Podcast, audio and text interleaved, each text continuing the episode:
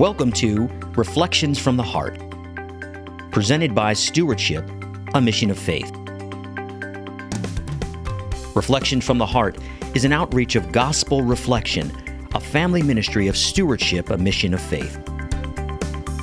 For the next 30 minutes, please join us as we break open the bread of life in the gospel reading for this Sunday's Mass, as we invite the same Holy Spirit who inspired the biblical writers to inspire us today. And now, here is your host with Reflections from the Heart. Welcome, everyone, to another session of Reflections from the Heart. My name is David Abel. Tonight I'm joined by Rob Longo, Tom DeAngelis. Welcome, one and all. Good to Thanks, be here, David. brother. Awesome, awesome. Everybody would take a moment and get their Bibles. We're going to turn to the Gospel of Luke, chapter 9, verse 11 through 17. But before we break open the bread of life, Rob, to see how Jesus wants to speak to us, do you mind inviting the Holy Spirit in to help us to see what we're to see? Mm-hmm. I would love to. In the name of the, the Father, Father, Son, Son, Holy, Holy Spirit. Spirit. Amen. Amen. Dear Heavenly Father, thank you for this day. Thank you for this moment. You are the God of now. Help us to whew, take a breath, to pause, to be not only here, but most importantly, to be present to you, that we intentionally want to to be with you, to allow you to love us as your sons, as your daughters. Thank you, Lord. Come, Holy Spirit, fill our hearts with your love, your joy, your peace, your courage, your wisdom, your knowledge. Please, Holy Spirit, just and enliven this conversation. Help us to to yield to your promptings. Help us to be obedient to the call that you've placed in our lives, and help us in every single interaction to allow you to speak through us, to allow you to work through us, to allow you to draw others to you through the things that we say and do. And we pray all this in Jesus' name. Amen. Amen. In the, the Father, Father Son, Son, Holy Spirit. Spirit. Amen. Amen. Tom, do you mind giving us a little gospel love today? Sure. Again, it's from Luke's Gospel, chapter 9, verse 11 to 17. Jesus spoke to the crowds about the kingdom of God, and he healed all those who needed to be cured. As the day was drawing to a close, the twelve approached him and said, Dismiss the crowd so that they can go to the surrounding villages and farms and find lodging and provisions, for we are in a deserted place here. He said to them, Give them some food yourselves. They replied, Five loaves and two fishes are all we have, unless we ourselves go and buy food for all these people. Now the men there numbered about five thousand. Then he said to his disciples, Have them sit down in groups of about fifty. They did so, and made them all sit down. Then, taking the five loaves and the two fishes, and looking up to heaven, he said the blessing over them, broke them, and gave them to the disciples to set before the crowd. They all ate and were satisfied, and when the leftover fragments were picked up, they filled twelve wicker baskets. The Gospel of the Lord. Praise, Praise to you, Lord Jesus Christ. Lord, please give me those spiritual ears to hear. It seems like every week when we start out, Jesus is speaking to his disciples. That's you and I. I want to tune in those spiritual ears to hear what you want to tell me, Lord, today for this day's journey. I love my, my 12 apostle buddies here. You know, they don't ask the Lord what he'd like them to do. They tell him, oh my goodness, dismiss the crowd so that they can go to the surrounding villages to find the farms, to find provisions. How many times have I said to the Lord, hey, this is what I want you to do? This is what I need you to do. This is what I think we should do. Oh my goodness, that was a wake up for me. I need to really slow down and ask the Lord, what would you like me to do, Lord? How can I feed the hungry? How can I satisfy their needs? How can I provide the provisions? How can I provide the lodging? My goodness gracious, we're called to be the hands, the feet, the eyes, the ears, the heart of our Lord in this world. The, the apostles who were with him, they still didn't get it.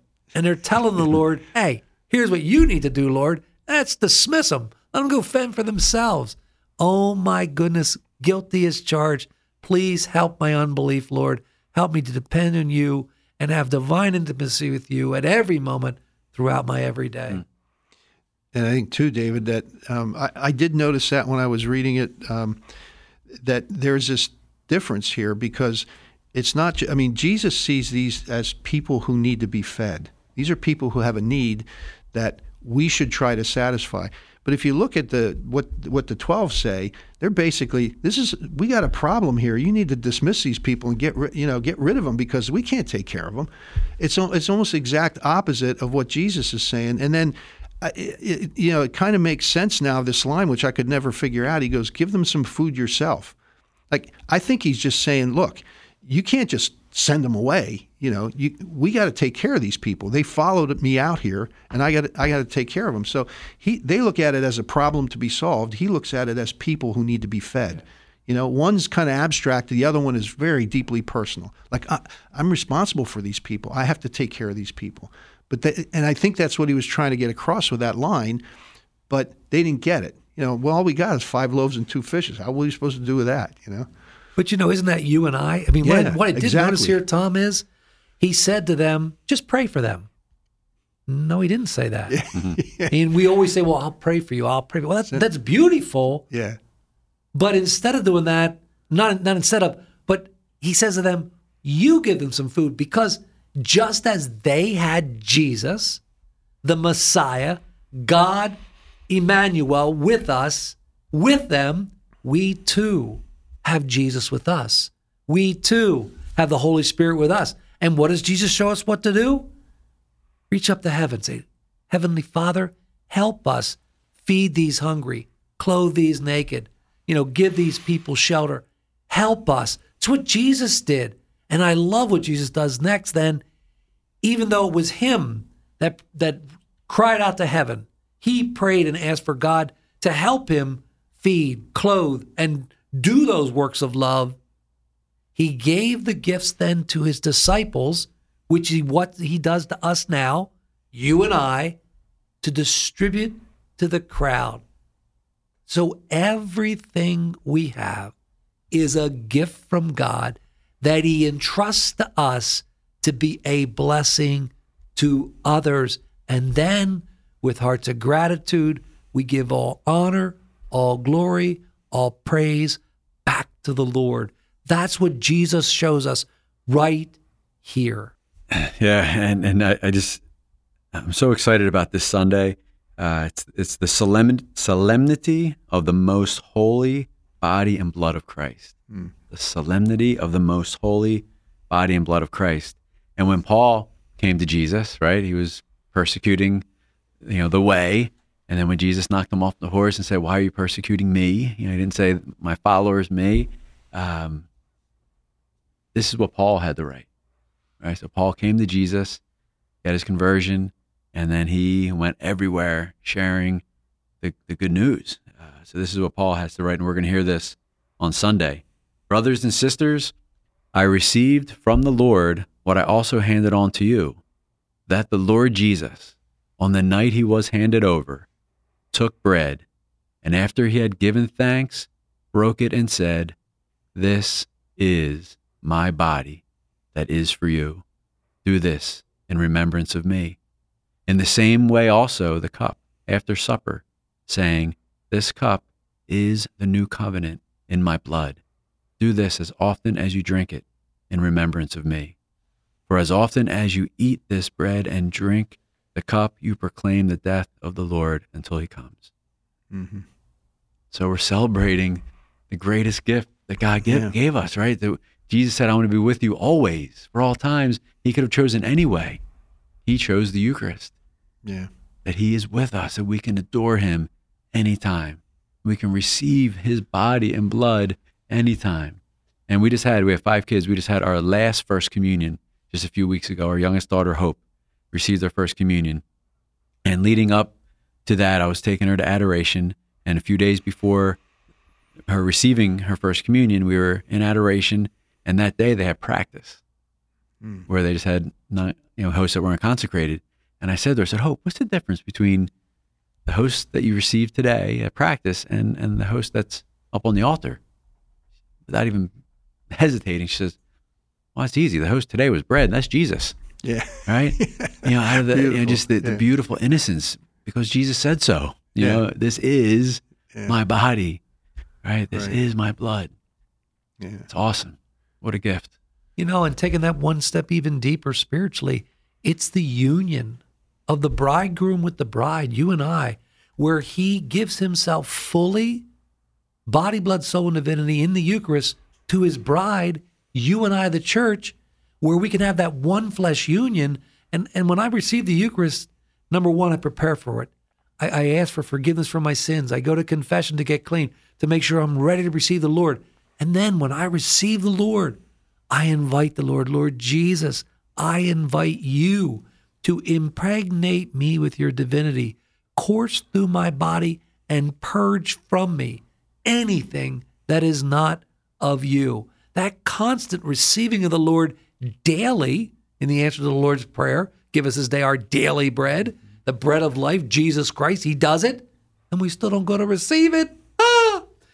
Continue to receive the Lord. Why? Because the more we receive the Lord, the more that purging takes place, the more living water flows from our heart because the more our heart is Christ's heart and the more his living water flows from us. So that impregnation of his divinity, that's what God promises. Mm-hmm. You know, as he took on our full, full humanity, he invites us to take on his divinity. And how do we do that?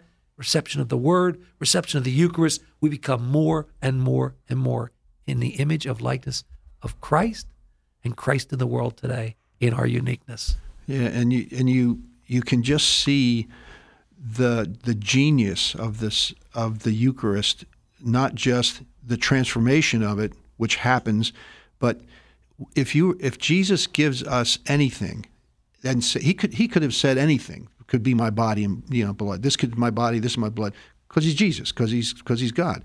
But he chose something that we take into our body, and it becomes part of what we are. It becomes part of our substance. So the spiritual intimacy is really um, en- enabled, if you will, or um, uh, encouraged by the fact that the very the physical act of what we do by taking food into our body and it becoming part of our body. So it's not just the presence of that thing; it's also what we do with it because it could have been just holy water or some or holy oil or something like that, but it's food that we take in that becomes part of our body.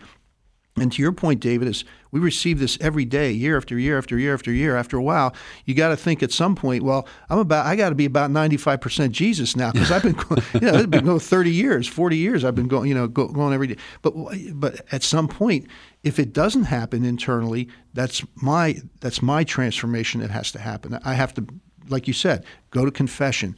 Keep my mind focused on what is it that happening in this sacrament. That whole that beautiful description that you gave of the of the transformation of the union that happens between us and Christ.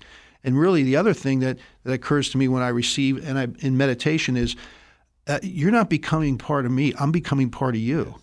Even though I'm the, the big body for me, I'm here and it's a little host. I'm becoming part of you. Something little is becoming part of something much bigger you know, something infinite. And that's a hard thing to wrap your head around. So. And that's why the gift of being a Catholic and being able to receive the Lord daily in His Word throughout our day, plus at Mass and the Eucharist, oh my goodness, that is so important because right now, in this day and age, the toxins of the world are everywhere around us on the television, on the radio, in traffic, at a grocery store, in a smoke.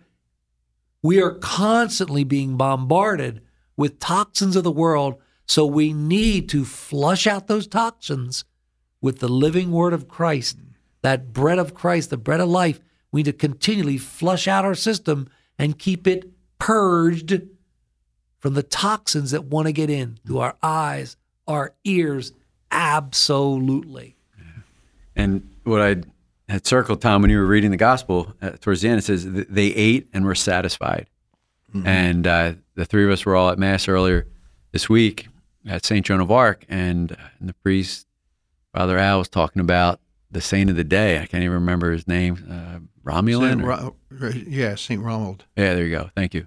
And uh, and it was such a beautiful homily that he talked about um, his way of life and his rule that he wrote a couple paragraphs. He said very simple, and he talks about you know being in this in a cell, not a prison cell, but in a cell, you know, where you just have a, a bed and a chair, very simple, simple surroundings.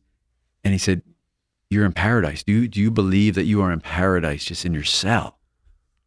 And if you think about it, it's so beautiful that it, God is with us. God is in us.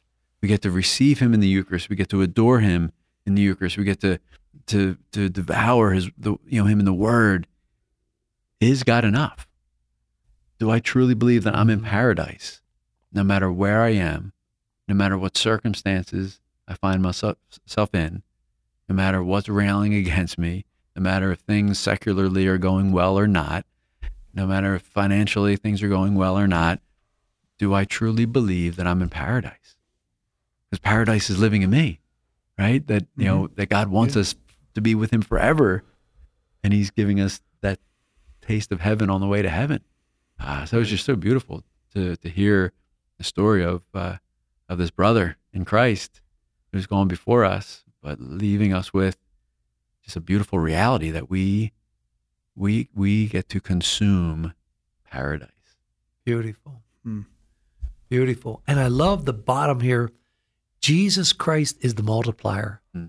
When we go to God through Jesus Christ, God the Father, and we seek heaven to bless what we're doing with the gift of our time, with the gift of our finances, there is a multiplication. I call it the ripple effect that takes place that not only feeds those we touch, but the ones that they touch, the ones that they touch. So that ripple effect, which he's showing us here, that after five loaves and two fish fed what could have been an estimated 20,000 people with women and children, there was more left over than there was initially when they started the whole journey. So for me, God is the multiplier of our gifts. Give them to Him unconditionally. Allow Him to use you every day as a gift your time, your talent, your treasures. Don't do what today's reading was so sparingly, because that's what you're going to reap sparingly, so abundantly every day. And you will be amazed at the harvest that you will see at the end of your life. The the other thing too, Rob, when you were talking about your daughter, I thought was was really um, special is that that childlike faith, you know, and and I can remember the day of my first communion and that and that a- absolute faith, no doubt, no question, just that's Jesus, you know, and to hear that again just reminded me, of, you know, of that day because for me that that was Jesus. There was no question in my mind that I was receiving Jesus. You know, second grade, you know, probably eight years old or something like that, seven years old. But uh, that's that's such a gift. And over the years, what you know, what happens that we lose that childlike faith? We lose that that faith of just saying, "Yeah, it's Jesus." You know, what's the difference between this bread and that bread? Well, this is bread, and that's hmm. Jesus. You know, like it's that simple and yet we make you know we, we make a big deal about it or we forget about it we go up to communion I, this happens to me all the time i go to communion i'm so worried about not stepping in front of somebody making sure i get the bread and do everything exactly right i get back and i go you know i just received the, the king of the universe in my hand in my heart in my mouth and in my body and i'm worried about where i'm stepping and what i'm you know why how can you not float back you know if you're really if you're really where you know where you're supposed to be, you're really living in that paradise that you talked about. It's like why would you why would you even be thinking about those things? You know. I need, I need to either find this book at home because we had it at one point, or or just probably easier just to go out and get another one. It's the story of L- Little Nelly of Holy God, and as we're preparing to celebrate the solemnity of the most holy body and blood of Christ, the story of Little Nelly is why we're able to receive at seven or 8 mm-hmm. uh, this little girl had such a love for the Eucharist. She was very sick, and um, at the time, Pope Pius was the Pope. Mm-hmm. I forget what what number, tenth maybe, and uh, and this little girl wanted to receive, and he allowed her to receive because at, at the time it was like 13, 14 years old when First yeah, Communion that's was. Right, that's right. And uh, and she received like 32 times, I think, before she died, and and she would just sense, you know, Holy God. She would just refer to the Eucharist as Holy God. Holy God's on the altar I want to receive. And then the nurse, before she received, will come back and say, "Oh, just give me a kiss because you just received Holy God." Like she had that intimate wow. longing, and then so the, you know, Pope Pius allowed her to receive her first communion, and she had you know thirty or so after, and then she died. And um, at one, you know, there's such a, a, a love for this little girl that they were going to exhume her body and and transfer her, and she was incorrupt. incorrupt her hair yeah. was, you know, her hair had grown, and uh, and then that was the Pope's you know Yeah. final final call on Yeah. on lowering the age of Hmm. First Holy Communion to uh, to what it is now at, at you know that seven eight year old range. So, uh, little Nelly of Holy God. So please uh, encourage you all to Huh. To read that story and let's pray for each other that we that we would accept the gift of wonder and awe. Yes. And then as a child, have a heart of gratitude. When's the last time you received communion and you went back to your pew and you knelt down and you said, Lord Jesus, thank you for sharing your very self with me. Thank you for being my- your spirit, the spiritual food for my journey today. Thank you, Lord, for the gift of your life, for my salvation. Thank you, Lord, for your word, which gives me life. Thank you, Lord, for your life's example that show me the way home to the Father. When's the last time, like a little child, you closed your eyes and just let it out? A heart of gratitude and thank the Lord Jesus Christ. He gave it all for you, and He'd do it all again if it was just for you. Amen, David. And and in those moments, right after receiving, we will on this side of eternity, we will we that is the closest we will be to our Lord. Hi- physically, for those 15 minutes, uh, he's coursing through our veins. All him, not just a piece of it. Hi- i- Right. The entirety of Jesus Christ is is piercing is coursing through our veins. Um, so to have that time of Thanksgiving, uh, there are saints that say, if you had to choose, do a little bit less of preparing for Mass and a little bit more of Thanksgiving after Mass instead of just being like, okay, boom, go, you know, eat and run. Yeah. Um, you know that because that that time is so precious that, that He is He is in us. Right. Yeah, and, and we go to the first sentence. Jesus spoke to the crowds, that's you and I, about the kingdom of God, and he healed those who needed to be cured.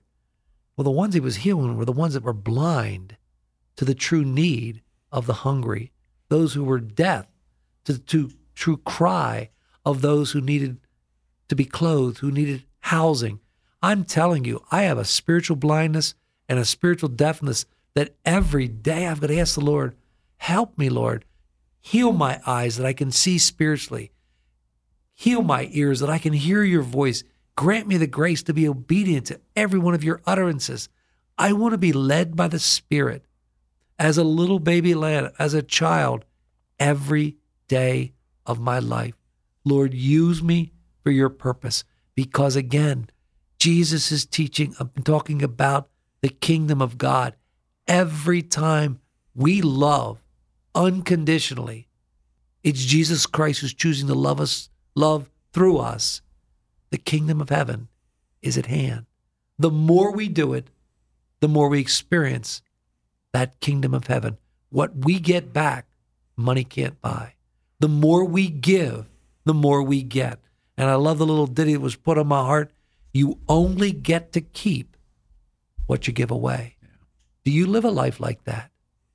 Or do you keep everything? Because you got to take care of yourself. You only get to keep what you give away.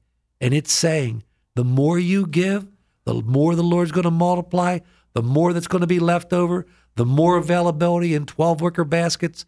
You cannot outgive the Lord.